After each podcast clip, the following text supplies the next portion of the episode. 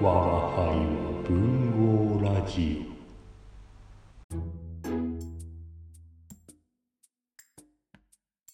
オこんばんはこんばんは。我が輩は文豪ラジオですりょうですのどかです。はいはい。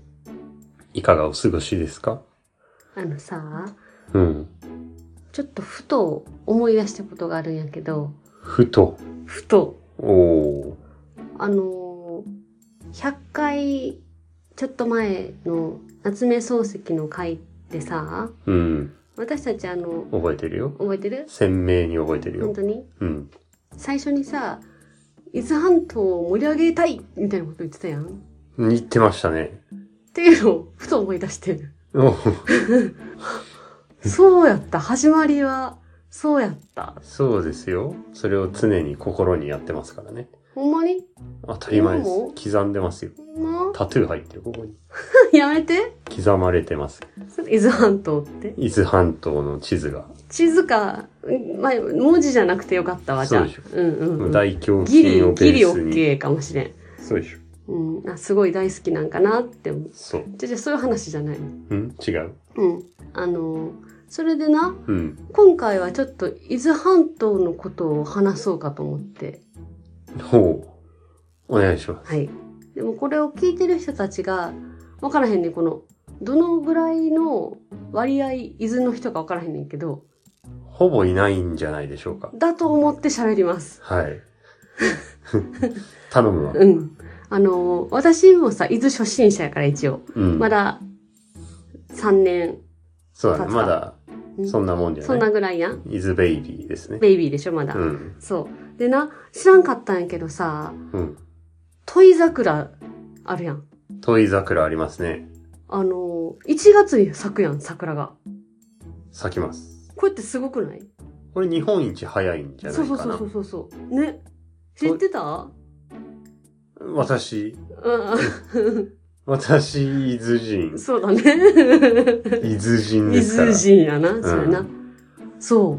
問いっていうのはあの土に肥料の肥でそうね。西伊豆の方にあるな。問いというのがありましてそう。ちなみに伊豆半島は静岡県の右側のそうね。出てるところですそれは、大丈夫、夢やと思それ大丈夫う。うん。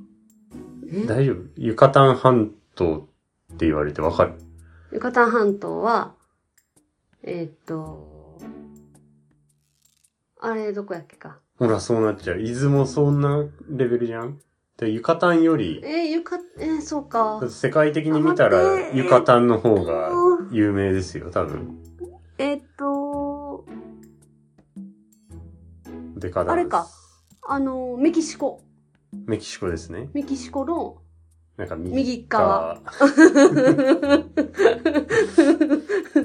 メメヒコの右。メヒコの右側だよ。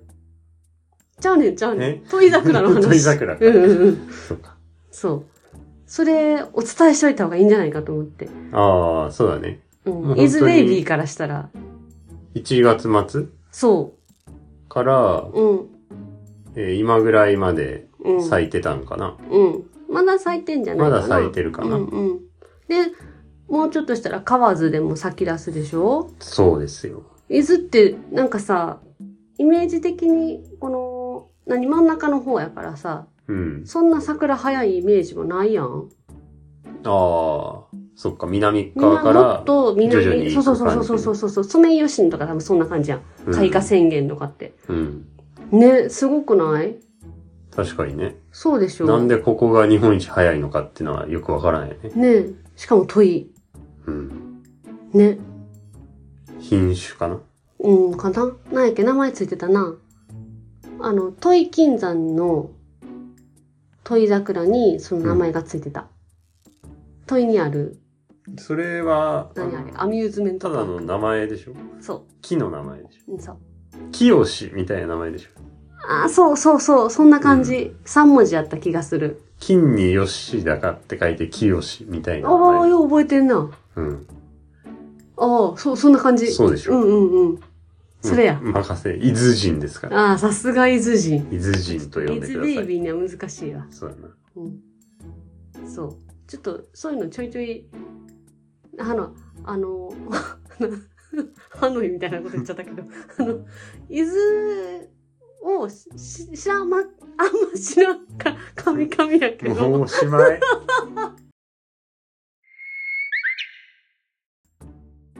はい。はい。伊豆人がうん。熊楠の話をお届けしていいですかはい、してください。はい。もう早速前回の続き。で、熊人はですね、うんあの、研究所設立をもう諦めまして。うん。で、さらに、あの、前回ちらっと言ったけど、常ぐすとちょっと不仲になりまして。あ、そうだったね。うそん。う。で、すこの頃まで、あの、仕送りをもらってたのよ。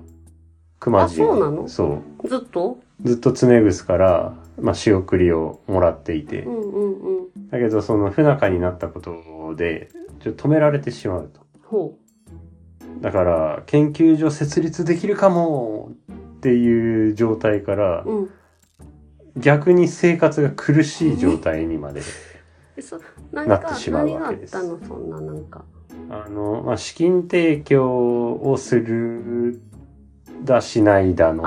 ああ、それでお金で揉めたのか。う。そう、ちょっとね。あなんかその常ぐす最初は2万円を資金提供しますよって言ってたんだけうど、んしない。うん。なあ。おやおやみたいなところかはあらは、あはあはちょっと不仲になったと。あなるほどな。昔な。難しいところです。ね、金の切れ目は縁の切れ目と言いますから。この二人の仲もね、こう、いろいろあるんですよ。うん。それも話したいけど、ちょっと今、やめておきます。うん、わかった。今日じゃない。そうです。うん。で、さらに、うん。生活が苦しくなっちゃった上に、うん。あの、息子の長男、うん熊。谷くん。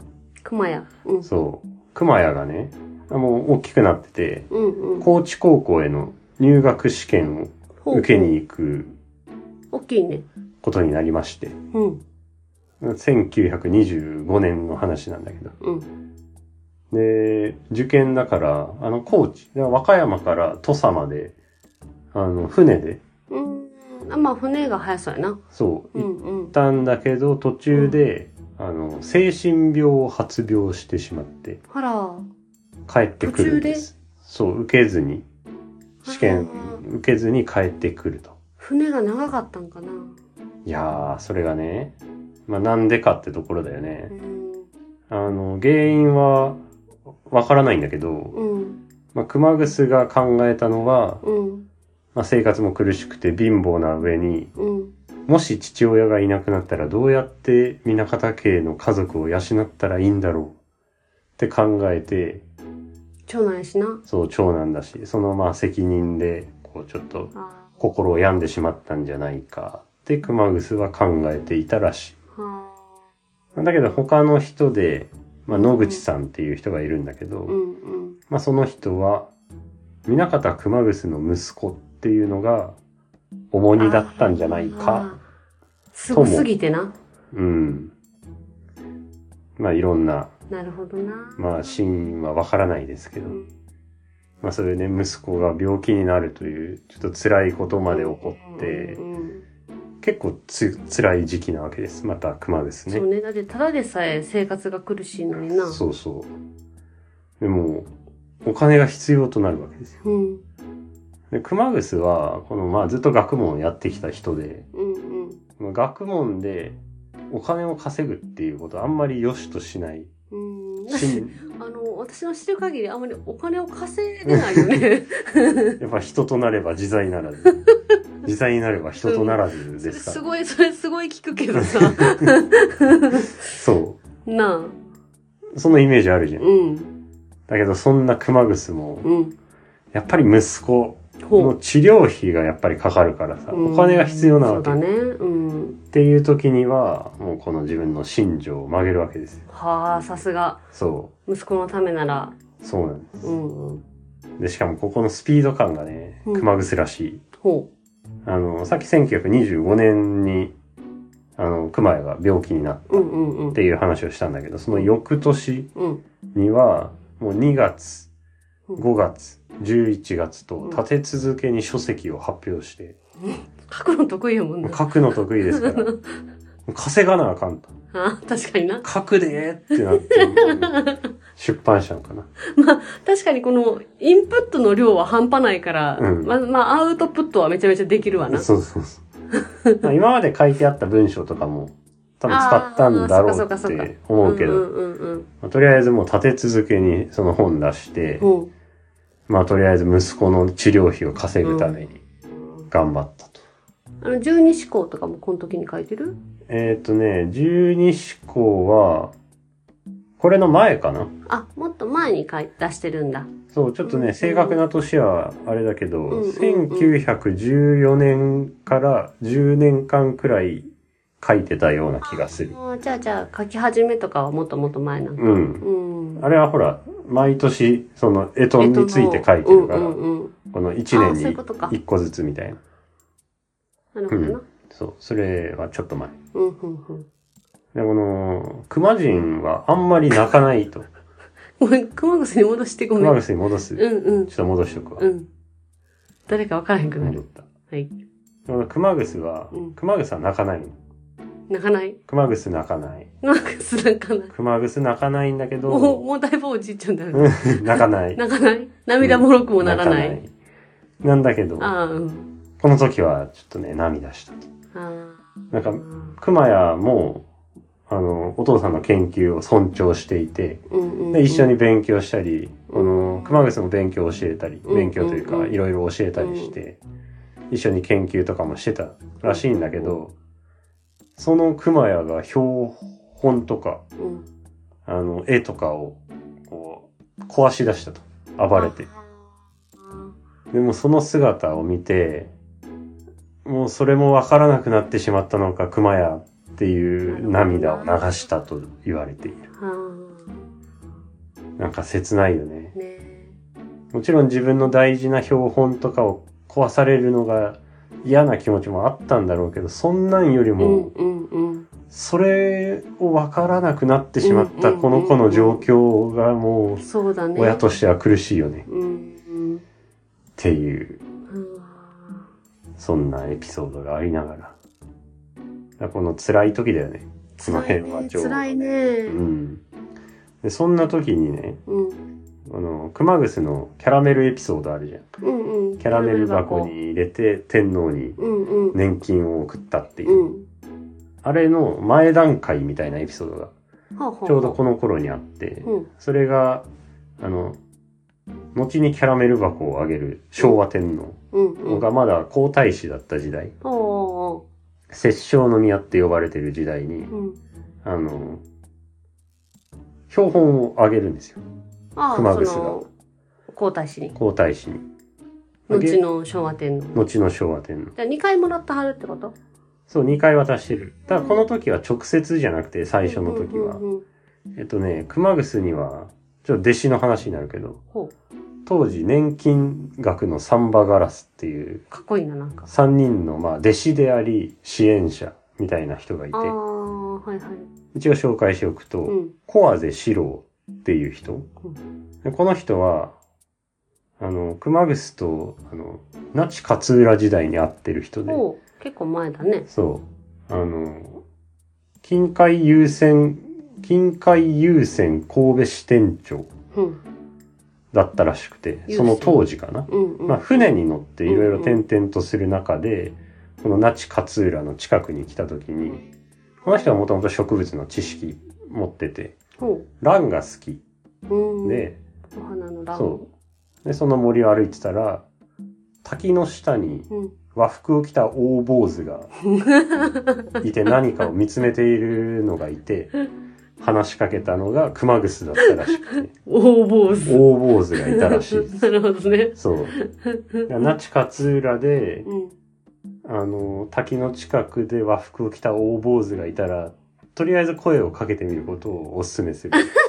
怪しない 怪しないすごいやつかもしれんから。確かにな。に。うん。でも、今私も聞いてて思ってたん。あのー、結構さ、あの、なんだっけ、アメリカにさ、熊楠がいた時もさ、あの、おじちゃんに出会ったりするやん。この、植物に詳しい。ああ、カルキンス。カルキンスだっけ。あの人も道端やったっけか。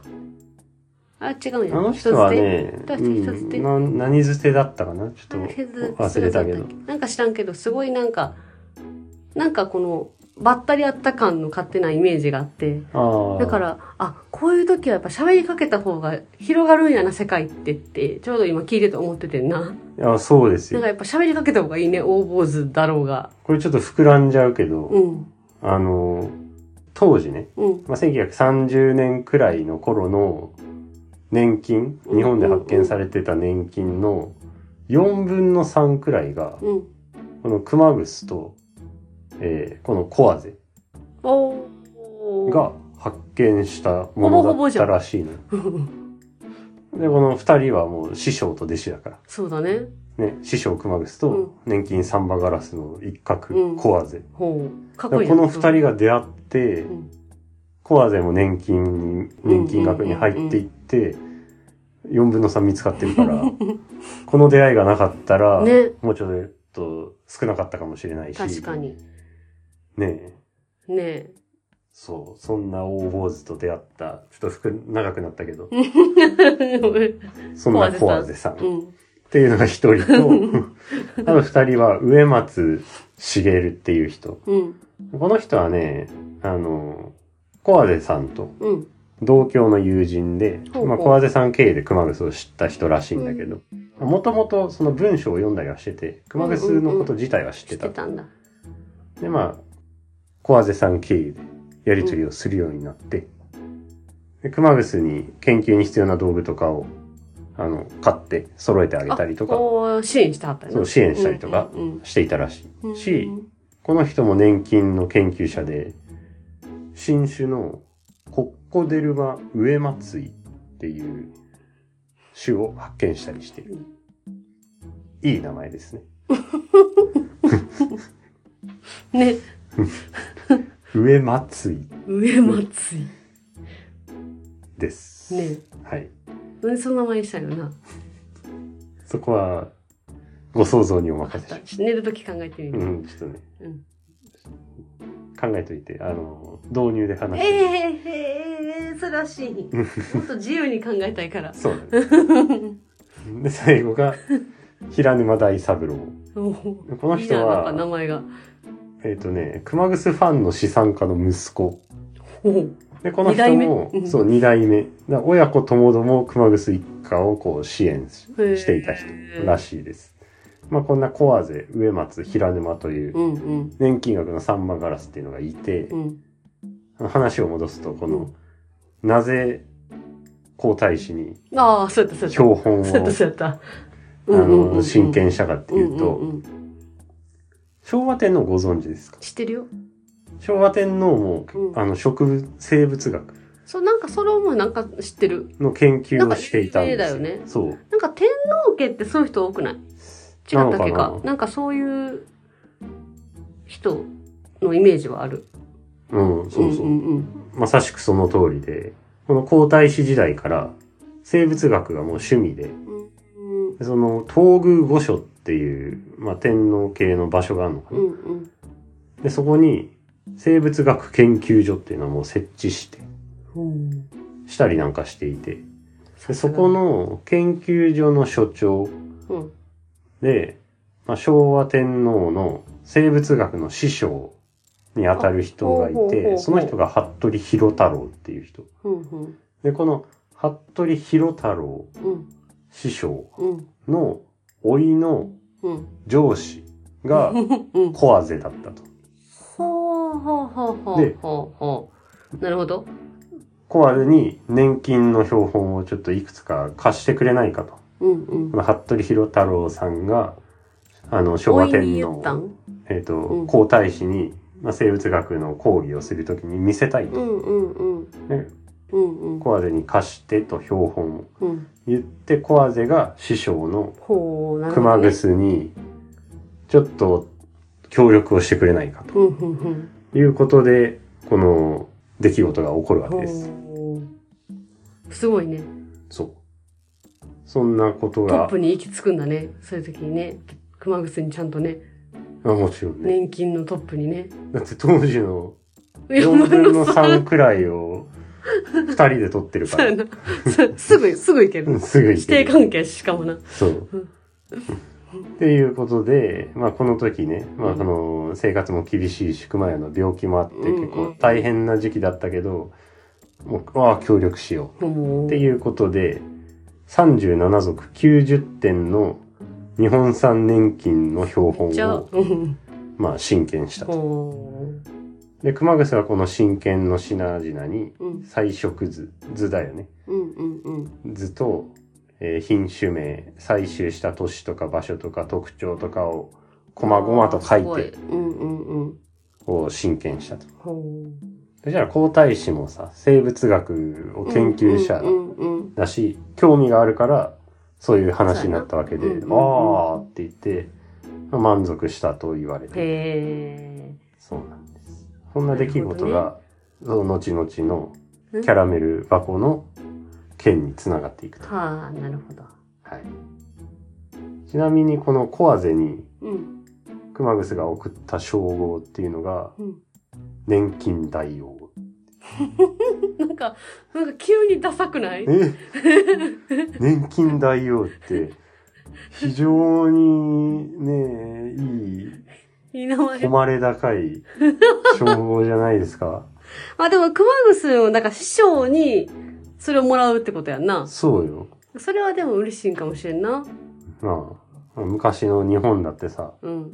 こう中国から、漢の和の名の和国の国王王、金金印印ををななって、ああ、認められたみたいな。そういうことそういうことですよ。だからみんなも師匠から大王の称号が欲しいと。うん。あもう大王は大王なんだ。大王です。ああ、もう決まってるんだ、そ年こは。金大王です。年金大王か。そうだ、お前は年金国の大君であると。あ、大君の方が響き的にいいな。大君かもしれない。年金の大君とかの方がいいな。ちょそうそうそう。っとなんかまたニュアンス変わってくるから、多分大王だよね。粘りの、金の国の大巫女と。全然生まない で。字変わってるし。うはい。ん。の和の名の国王に当てはめたかった無理だった。ねえ、無理くりボケようとしてしまいましたけうど。ん。まあすごいな。そうん。う。そんなね、そんなこともあった。ほうほうほうん。で、また話は変わりまして。う。はい。その2年後くらいの、もう冬、真冬ですよ。うん。秋から1月頃まで。うん。熊楠は日高郡の瀬能っていう、まあ、地名があって、うんうん。和歌山の中にねうん。でそこで採集をするんですよ。ほこれまた全然話変わるけど。う。うん。で、これ、冬山にまあそうやな。 80日間くらい、うん。そっかそっか、その期間な。うん、こもって、もう過酷な中、もう年金の採集とかうん。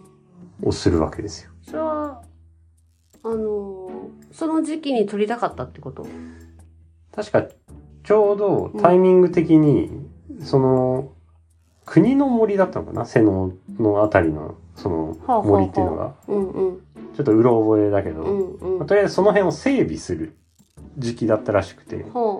でその時に、あの、特別に熊楠たちも入って、うんうんこの、採集していいよっていう許可をもらえたらしくうん、て、へーはあ、なるほどね。そうだからそのタイミングで行ったんか。そうそうそううんうんうん確かそうだった気がする。うん。っていうので、すごいね、過酷な中、過労と寒気で、あと、リウマチがあったらしくて、ああ、痛い。その腰を痛めながら、肘とか膝を怪我したりしながら、もう80日間、こう採取に明け暮れたうん。らしいんですよ。なるほど。っていうことがあって、うん。で、その後に採集を終わってい行ったところっていうのが、うん。あの、アメリカの時に、ちょっと出てきたかな。葉山兄弟っていう出てきた気がするよ。話だっ知ってけっるよ。うん。ていう熊楠が中学の時に会った兄弟がいて、すごい親しい兄弟がいいたのね。うんうんでも亡くなっちゃってたんだけど、その妹さんがいて、うん。妹が嫁いだところの家に、うんあのーその採取した後に、泊まりに行くと。いちょたまたまや、たまたまじゃないよ。狙ってった。狙っていってると思ああ、その、葉山兄弟のう。の妹。妹のとこに行った、みたいなことか。そうそうそうそう。でもあの妹は、あ渡米する直前に会った時に、葉山兄弟に、あ、熊楠が、熊楠うがんね、うんうん。その晩に生まれたのがその妹だったらしくて、でえ。それ以来の出会い。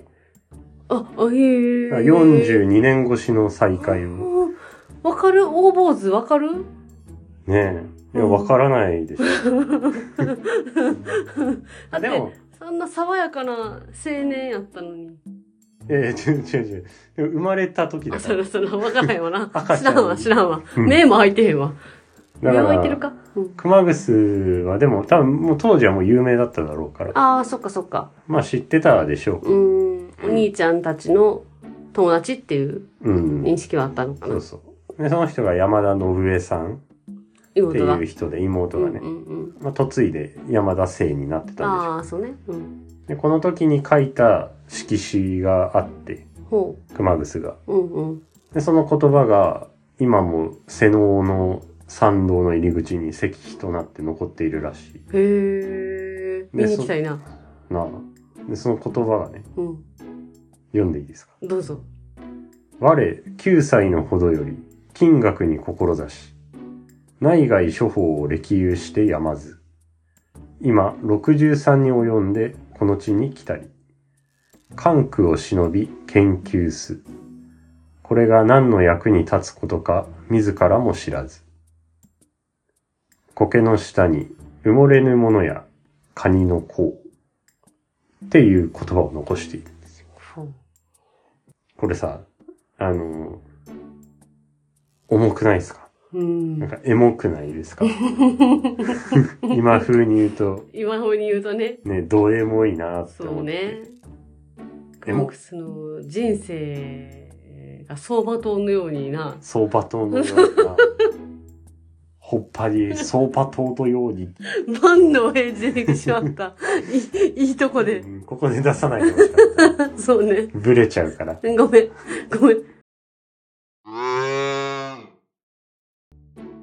なあ。でもこの時、熊楠は年齢はう63。んうんね。うん。なあ。まあ9歳からずっとじゃあ研究をしてきて。そうねっ。ていうのを振り返って、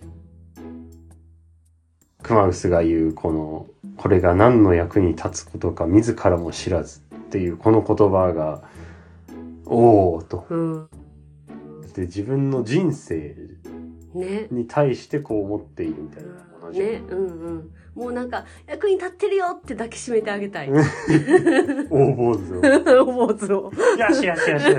しよし。ジョリジョリジョリジョリジョリ。すごいなんか切ないやん。 なんかこの、なんか、なんかこの、切なさがにじめてるから、うん大丈夫だよって、 してあげたくなる。なあ。切ないな、なんかな。そうなんです。そう、このそエんなモ気持いちあっ、たんやろか。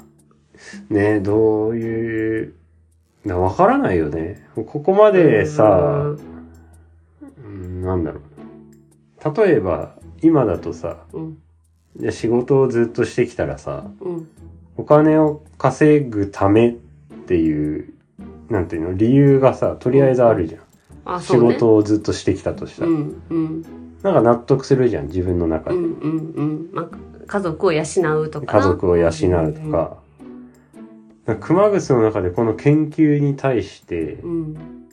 その納得する部分っていうのはどこにあったのかっていうのはまあ熊楠の中でしかわからないなぁそうやな思うねしかもなんかこの、なんだろう、お金になるのってさ、その、価値があるからお金が払われるわけやん。なんかそれに。うんっていうのって分かりやすい成果というかさ、うんこのやってきたことを、なんかこの、なんだろう、他から認めてもらえるみたいな。なことにもなると思うねんけどさ、熊楠が今までやってきたことはさ、そういうこととして研究してなかったわけじゃん。このお金としてまた別でこの自分のやりたいことをやってきたってなると、なかなかこの、難しいかもね。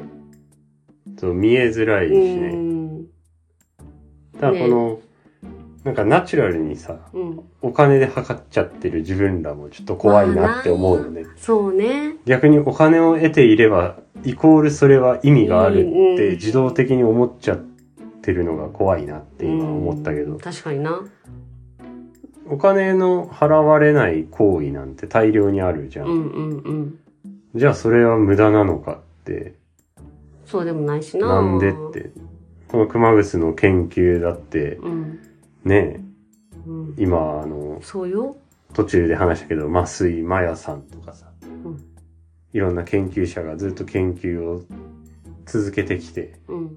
で事故と非事故みたいな、そうやな。売れたかな哲学。的な、うんうんね、命題への回答を探る一筋となっているわけで、うんなあ、なあ。抱きしめてあげよ抱きしめてあげよう。うん。う。で、今思ったけど、このラジオをやっているけど、やんで。うん。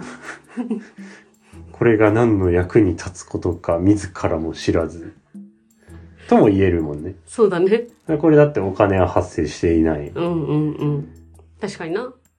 じゃあ、意味ないのかっていうと、まあ俺らの中では意味はあうる。んうん。抱きしめ合うかう。お互いに慰め合うか。大坊主と。三人で。濃い なていうかでも、あかん。えクマグスと並べたらあかん、私たち。そそう、そうよ。んな、そんななんか、同じ みたいにしたらあかん。熊楠の研究はもう、 すごいから。うそう、すごいからな。ん。前人未到のあれだけ ど、ちょっとこのラジオと、なんか並列で語って、抱きしめ合おうなんて、あかんな。やめとおここう。がましかっおたこわ。がましいですよ、それなこあそ。失礼しました。ねえ。という。はい。そそんんななもんかもしれんよな。んでも。なんかこのさ、だって役に立つ立たへんって、あんまりそれ始まりで考えへんやん。